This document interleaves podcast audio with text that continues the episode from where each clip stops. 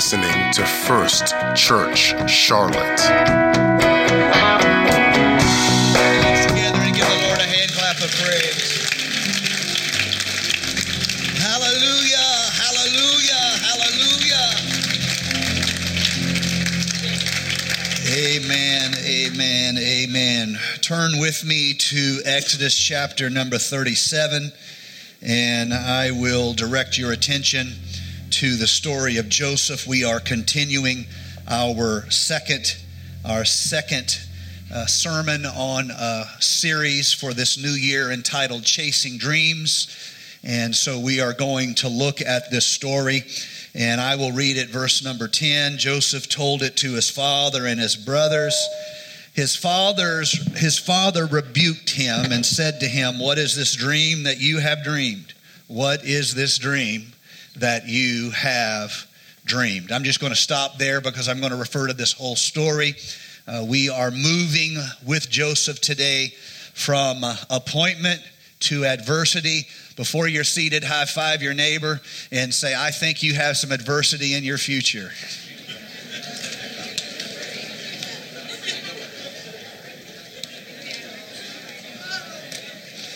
I know you're not excited about that, but I don't even care. I'm supposed to tell you the truth. So I'm going to try, strive to tell you the truth. So help me God. Amen. So, all right, uh, we are looking at the life of Joseph. There is, it is possible that we may have some uh, friends here today who you do not maybe um, know the story of Joseph as well as you might would think, uh, and you, uh, in, in, in, an endeavor to kind of get us all on the same page. Let me very quickly uh, kind of give you a summation. Uh, there were there were three patriarchs that are were given their story in. Uh, the book of Genesis, the book of beginnings. First of them, most famously, is Abraham. Abraham is called from his heathen past. He doesn't have any righteousness in his heritage. Uh, his dad worships the moon goddess, and he is called out of this homeland. And God's voice invites him. It's simply an invitation to follow. It is though the Lord says, Will you, will you walk with me? If you will, I'm going to show you a land. I'm going to show you a prepared place. I'm going to take your current reality, which is barrenness, no children. And before I'm done with you, there will be a nation that names you as their father. And so Abraham has to decide if he can take an uncertain chance now in the hope that this deity that speaks to him will keep his word. I want you all to know that your God is a covenant keeper. He is a covenant giver and he is a covenant keeper. And he who hath begun this good work in you, Oh, it'd be good if I was preaching to apostolics here today. He who has begun this good work in you is able to finish what he started. God is able to do just what he said he would do. I want to say it again because I'm a preacher. God is able to do just what That's right. Don't give up on God. And so, uh, we see the, the story of Abraham. We see the story of his son Jacob. We see the so- story of his son um, uh, Isaac. And so you have Abraham, Isaac, and Jacob. I got the second and third generation uh, flip flopped, but I've already preached one outstanding message today. Thank you very much. And so my I, I tend to make those small errors like that. Sometimes I tend to make big errors. I don't even care. I have the microphone. So uh, here you have Abraham, Isaac, and Jacob, and we we we see them as patriarchs but interestingly in the book of genesis the story we are told of joseph is longer than the story we are told of abraham or the story of isaac or the story of jacob we know more about Joseph's uh, details than we do anyone else. The longest character story in the book of Genesis is the story of Joseph, and and he is uh, awakened to a sense of divine appointment as a young man, he, he's introduced by way of divine dream. And like most young men, he doesn't know what to do with the dream. He expects everyone to be ex- as excited about it as he is. And of course, they are not. Because uh, dreamers, uh, uh, particularly us young dreamers, I love claiming to be young. Uh, us young dreamers, we see the self in the dream. We do not see the mission in the dream. We are immature spiritually, and we have a sense of divine appointment. Let me talk to you here for a moment. And so when we see a dream, this is what we get out of it. I'm the big dog, you're the little dog. Rough, rough. To repeat myself, since I've given you a fine theological exposition here, I'm the big dog, you're the little dog. Thank you very much. See, I knew there was going to be understanding in the house here. You just jumped right on it. I want you to see, as a young man, all he can see is I'm in charge and you're bowing down. This is what he cannot see. God puts you in charge to serve, and God puts you in charge to save. It's not about anybody bowing down, it's about you being God's hand of salvation. And so he from this point, hated by his brethren, they conspire to kill him. And then one of his brethren has mercy and they, they just simply sell him into slavery, which is a, a terrible, terrible thing. Uh, it is to take your life, not in a biological sense, but in every other way that matters. That's what slavery is. It is a theft of life, not in a biological sense. Your heart's still beating, but it's not beating for you, it's beating for someone else. And our country has this, this, this, this terrible uh, heritage uh, of, of slavery that was not even washed clean by the, the, the tragedies and the horror of the Civil War. It took generations for us, and this, we're celebrating Dr. Martin Luther King's uh, uh, tomorrow. That's his day of national remembrance. And that shadow of having your life taken from you, it looms even today over all the nations that were uh, they transgressed in that particular manner. I want you to see just how low Joseph has fallen. He literally has lost his life, but his heart still beats. It just doesn't beat for him. It beats for someone else now.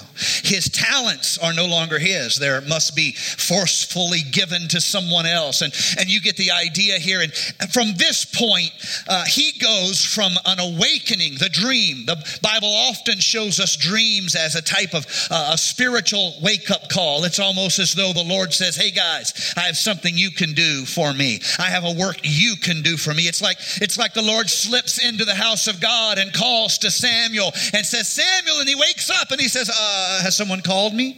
And the voice of the Lord, it is, it is an awakening, and you have a sense of purpose, you have a sense of divine appointment. But after that, if you thought you were going to go straight into the throne room of the superpower of the day and go from being a young man with dreams to being a prime minister of Egypt, oh, you do not know that God is going to bring you into who He needs you to be before you get what you wish you could have.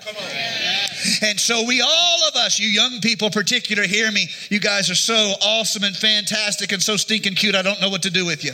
But I want you to hear me. Don't fear the adversity in your life, uh, it is the trophy that you put on your wall. Adversity is the victory that having a grit is able to win in your life. Don't you be afraid to knock on doors that are shut. Don't you be afraid to big dream dreams of spiritual becoming. You say it's hard. I say good. You say I'm going to suffer. I say yay. The Bible says it's good to bear the oak when you're young. That's why I'm mean to all y'all. I want you to see he's awakened to divine appointment. I'm going to use you, Joseph. I'm going to bless you, Joseph. I am going to exalt you, Joseph, but not yet.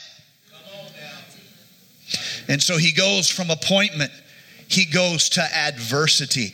And Joseph, now I can't preach the whole story today. I'll try to finish up in the next Sunday or two, but uh, I want to try to, you know, divide and conquer here, rightfully divide the word and, and group things that belong together together. There's a lot of confusion because people put things together that don't go together. When you rightfully divide the word, you put things that go together together. So here you see this young man. He has an awakening in him. I want to be used of God. And he's taken and thrown into adversity. Adversity is going to give him four specific trials that if he fails on any of these trials, he is going to remove himself from God's appointment. It's not enough for God to say you can, you have to choose to be what God said you can be.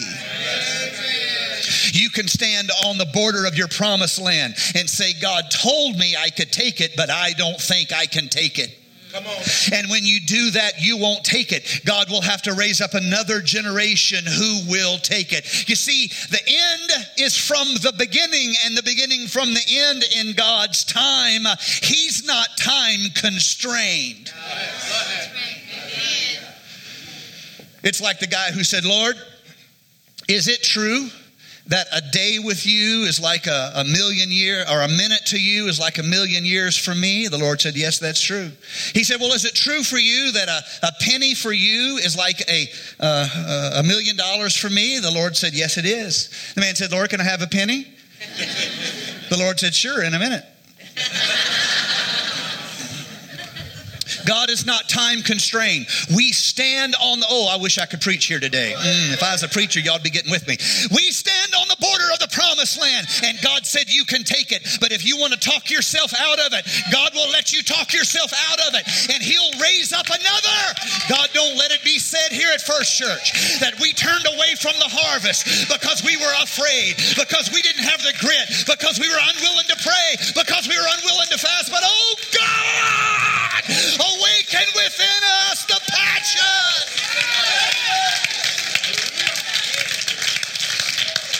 Hmm. And so, he goes from appointment to adversity. He has these four lessons. The first lesson, the first trial, the first bridge of sorrows that he has to cross is this. Number one, is Joseph going to blame God for what his brethren did to him?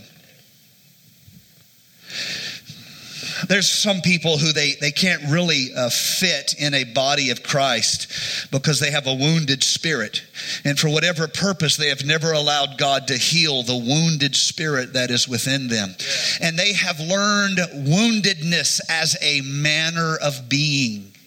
And so they spend a lot of energy as a wound looking for a knife because they have a wounded spirit. And it is almost impossible for God to join you together with others when you have a wounded spirit. Because people hurt each other, whether they mean to or not. People will hurt you. And if you blame God every time somebody hurts you, you will remove yourself from what God said you can do. You have to separate the errors of people, the errors of believers, the errors of even the church, and particularly the errors of the preacher. You have to separate those from the errors that you would ascribe to God because God is holy and God is glorious and God is just. Can I have a big amen on that? And we remove ourselves from appointment when we have to blame God for what the brothers and the sisters do to us and say about us. People are going to talk. Come on now. You have to let your eyes be heavenward. Joseph can say, if my God allows me to be treated like that by so called covenant people, then I don't want anything to do with that church. You see how it starts? And that fast, he has removed himself from divine appointment. We're going to let God be God, and we're going to let his enemies be scattered, yes. And we're not going to blame him for the errors of humanity. That's number one. Number two, the second trial, the second suffering that J- Joseph has to overcome. He cannot let this be bring a root of bitterness in his heart. He cannot let this be an epitaph written on a spiritual tombstone of his life. And that is this Joseph is going to be betrayed at every level and every season of his life. He has to get over betrayal. He's going to be betrayed as a brother. He's going to be betrayed as a slave. That's what Potiphar's wife does to him. He's going to be uh, betrayed as a prisoner. That's what happens to him in the prison before he is elevated into God's appointment for his life. There's something interesting in, in, in Christian work is uh, particularly those of you who work in, in trying to help others, trying to serve others. Uh, some of you are involved in volunteering efforts here at the church and you're involved in ministry. I, I would like, I, I, think it would be appropriate if all of you were involved somehow. here at First Church, we want to get you involved in giving as soon as possible because the only way you can discover spiritual wealth is if you learn to give away. Do you need encouragement? Go find somebody and give them encouragement. You see, in God's kingdom, the economy is upside down. We receive by giving. So, do you need a blessing? Go be a blessing. Amen. Do you wish someone would pray for you? Go pray for somebody. Do you wish someone would notice your fancy new shoes? Go find somebody's fancy new shoes and say, Girlfriend. You see what I'm saying? You get rich by giving. We, the lesson four in our first steps curriculum is literally a personality test where we connect you to volunteering opportunities. We want you to be involved. But here's the thing as you work through others, you move out of pure ministry and into leadership. Ministry is what I can do. It's what it's how many phone calls I can make. It's how many home Bible studies I can teach. But leadership is what I can do through uh, leaders. Leadership is what I can do through a congregation. Leadership is what I can do through others. The more leadership you exi- you exhibit in your life, the more opportunities there are for betrayal. And if all you t- if all you need to give up on God is betrayal, I promise you you're going to disqualify yourself from divine appointment. You're going to have to get over betrayal at every level of your life. Joseph is all does is all it take for you to give up? Does all it take for you to give up someone uh, forgetting what they said they would do, someone doing something they said they wouldn't do, somebody betraying you? You need to get your eyes off of human failures. That is the tree of death in your life, and you need to get your eyes back on the promises of God. That's the tree of life in your life, and you need to say, Lord Jesus, uh, you yourself know what it is to be betrayed. Amen. Amen. Amen. And Judas gave him a kiss of betrayal in the garden of Gethsemane. And so it is in Joseph. He has to overcome the trial of betrayal. Number three, you're going to have to overcome false accusation. Joseph is, if, if he allows false accusation to destroy him, he will remove himself from divine appointment in his life. And he will no longer qualify to be God's man. All, here's the thing about false accusation it is always a temptation for us. You guys hear me today just, just for just for 30 seconds, pay attention. It is it is easy for us. It is so it is so easy for us to serve one another. Yeah. And not God. Yeah. Come on. It is so easy for us to be a, a Pharisee and we want to pray as long as people know we are praying. They have their reward and we will give as long as there's somebody there who see us giving. But Jesus said, when you pray, don't pray like the Pharisees. Go into a secret place to pray. Don't make a big deal about it. Here's the thing if you get in the habit of serving others, you will not survive a false accusation because a false accusation is when you bear the shame of a transgression you did not commit. And the only one who knows you didn't do it is God. Amen. Amen. You have to stand and say, Lord, you know my heart. Everybody else thinks I'm a dirty lowdown, but I'm not going to stop being your man just because what they say. They didn't die for my sins. They couldn't raise me from the dead if they tried. I've got to be God's man or I am missing it. I've got to be God centered or I am missing it. I know what they say about me, Lord. I hear what they say about me. But as long as you will, uh, uh, you will approve of me, I will live for an audience of one. I said, I will live for an audience of one. That's Joseph's challenge. Can you live for an audience of one? He probably dealt with being accused of being a rapist the rest of his life. You know, and excuse me, in political circumstances, enemies will use uh, names to, to mar you. And imagine the rest of his life, even at court, the rest of his life, whenever he did something good, some snarky person who didn't like him would say, Well, I wonder what Potiphar's wife thinks about that. Didn't he rape her? And the rest of his life he has to live with this this shadow and he has to know it's okay if you say i'm no good as long as god says i'm good we have to make it through that third trial, and that is the trial of being falsely accused. And finally, I'm almost done. In fact, musicians, you can come. Uh, I, I, this last one is is uh, very very much a part of our lives, and that is Joseph has to overcome feelings of being abandoned and forgotten. And if all he needs to quit is a sense that nobody sees what I have to offer, no doors open for my ministry. Hear me today. I'm going to be transparent. Um, I, I, I know uh, ministers who were very talented. I grew up as a young man wanting ministry, and I, I went to the right colleges, and I, I did everything. I, I know men today that they are not serving God because they believe that at a key point in their life, they did not get any opportunities, and they got mad, and they got bitter, and they said, Well, if they don't want want me, then I won't be a part. If they don't want me, then I'll just take my toys to somebody else's sandbox. And they removed themselves from divine appointment in their life because they felt abandoned and forgotten.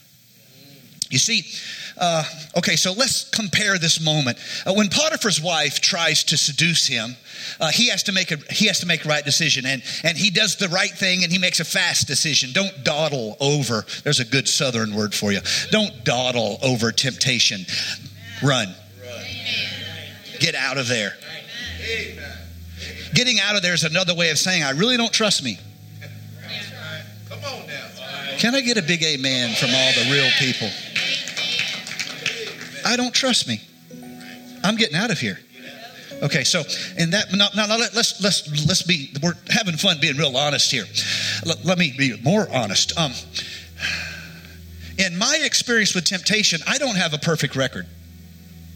I don't. Sometimes in my life, I have been able to say no, and other times I've let that bad spirit get a hold of me. Neither do you have a perfect record with temptation. Why am I saying that? Because his choice to be God's man. You see, integrity is living as though you're God's man, not just marketing it like a title. Integrity is living as though I'm God's man, not just going around saying, Ooh, I'm God's child, I'm God's child, I claim a Cadillac. Well, claim one for me too.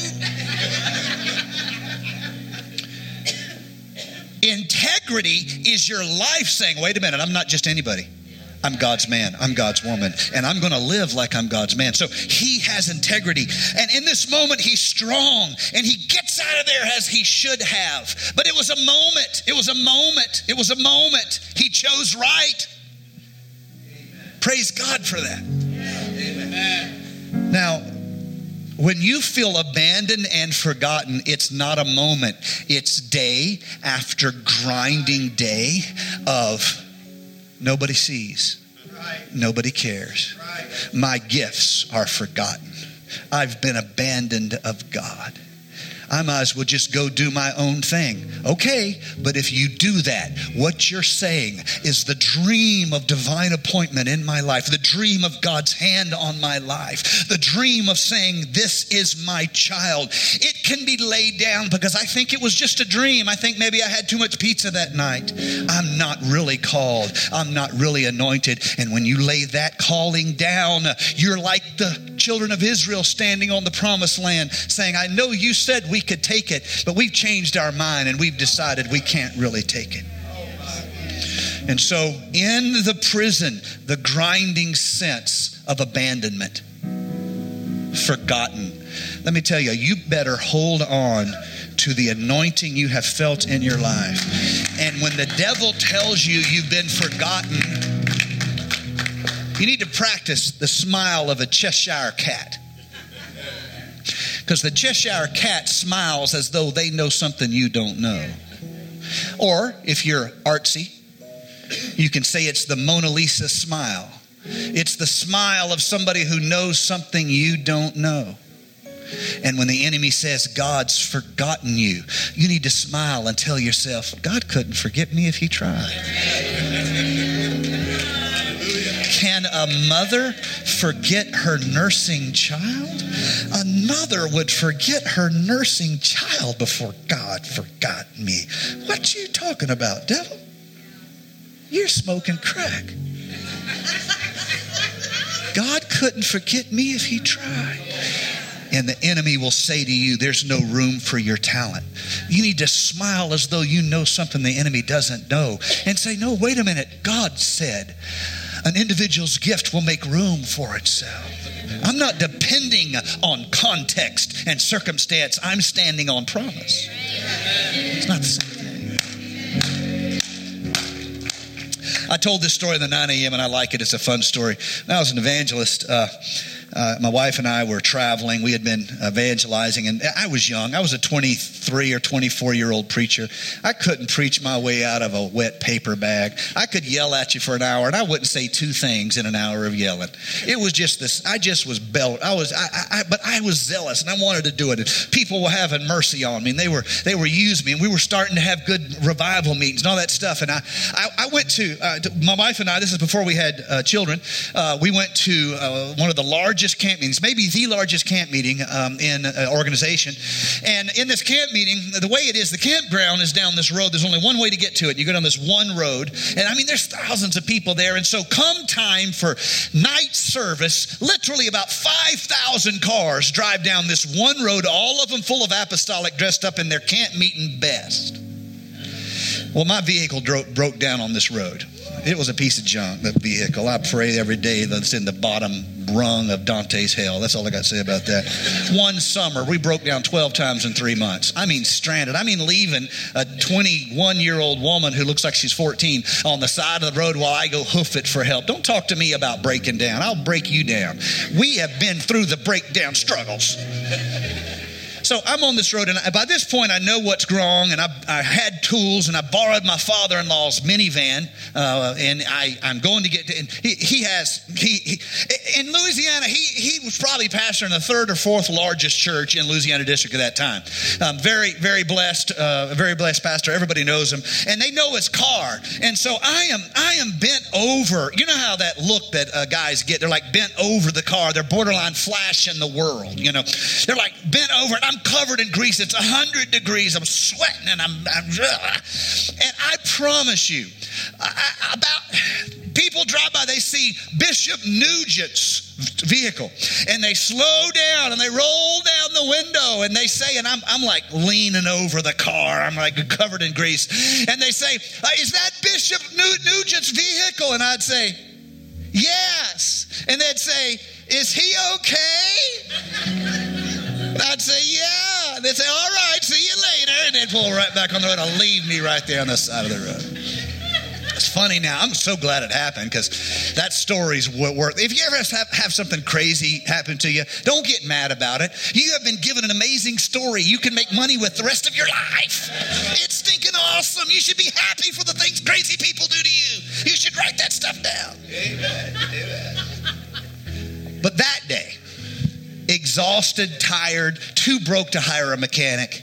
Literally, I carried a, a, Chilton's manual on the vehicle, in the vehicle, and everything that broke, I got it out and went to the right page and did it. Literally. Because I'm a very competent person, thank you very much. Here, it's easy to feel forgotten and say, man, all this, all this organization cares about as if you're somebody. All this church cares about if you're big time. No one cares about you if you're not big time. Okay, okay, okay. You can suck that thumb if you want to. But if you miss the day of your seeming abandonment and you lay down divine appointment because you feel abandoned, you're not going to be there when God takes you out of a prison and puts you in a palace.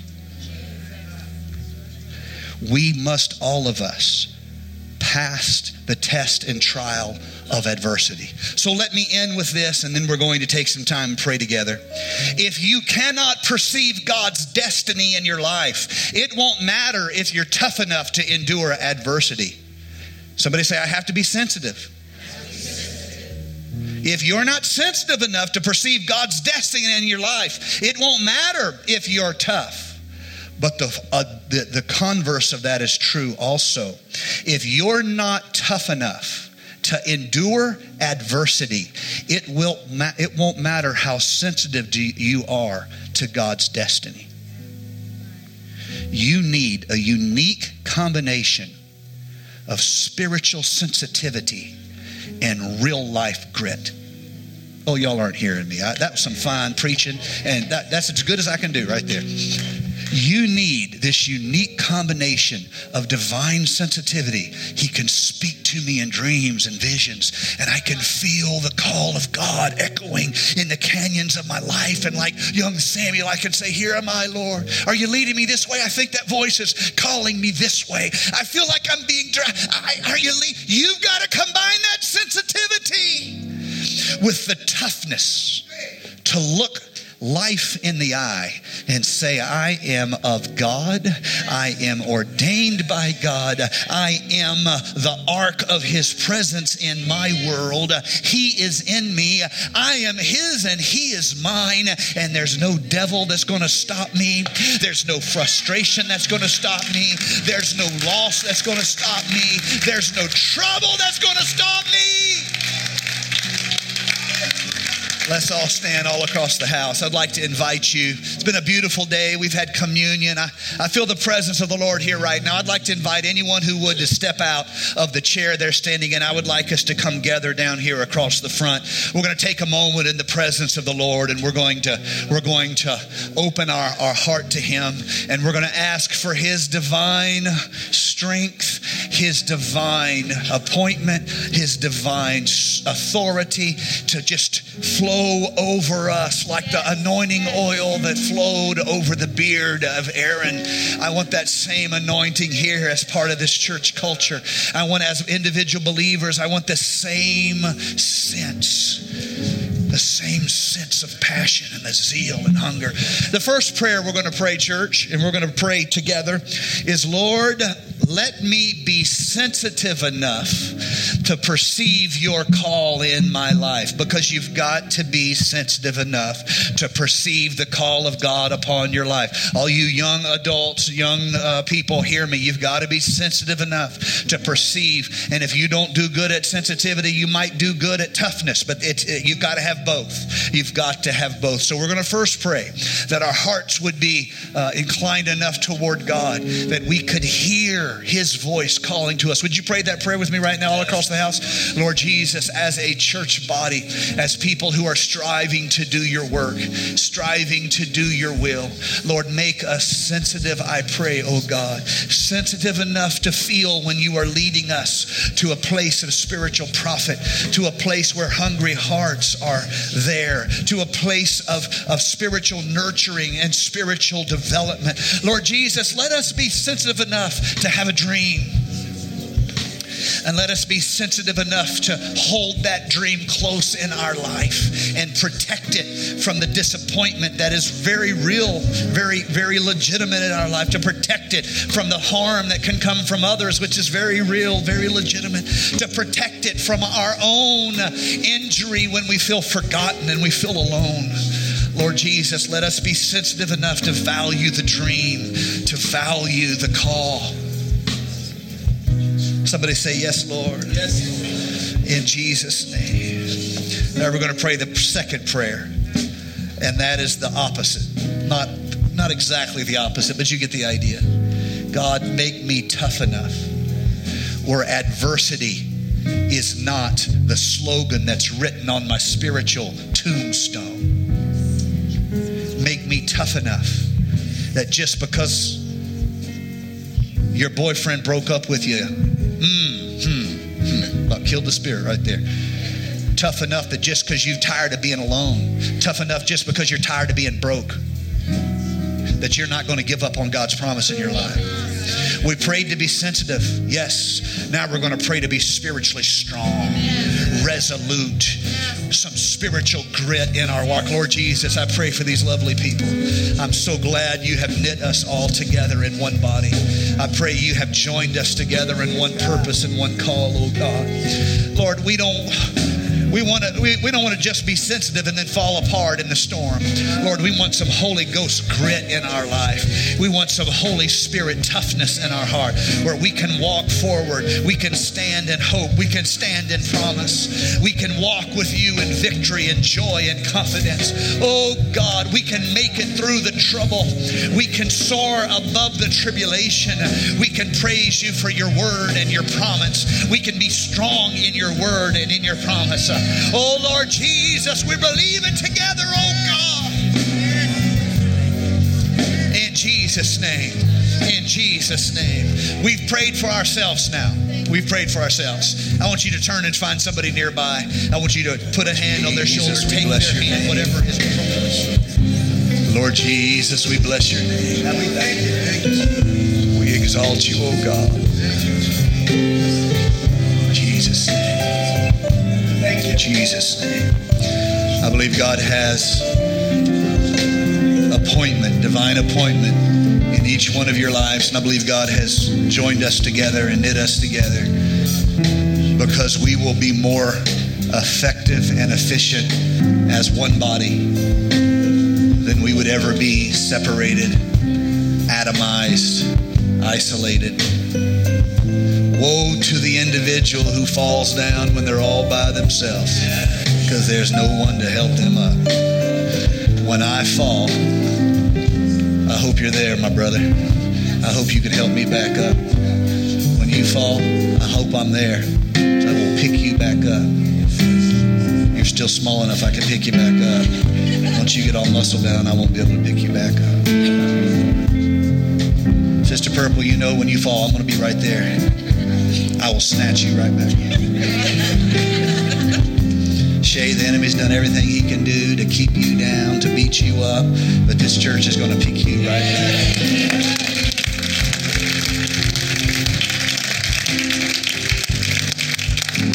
This is Norwood. Sorry for picking on you, Norwood. You know we've been praying for Norwood. You've seen that name on the screens. He's here today. I believe God has great things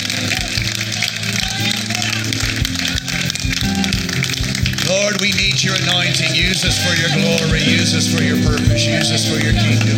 In Jesus' name we pray. Bless you.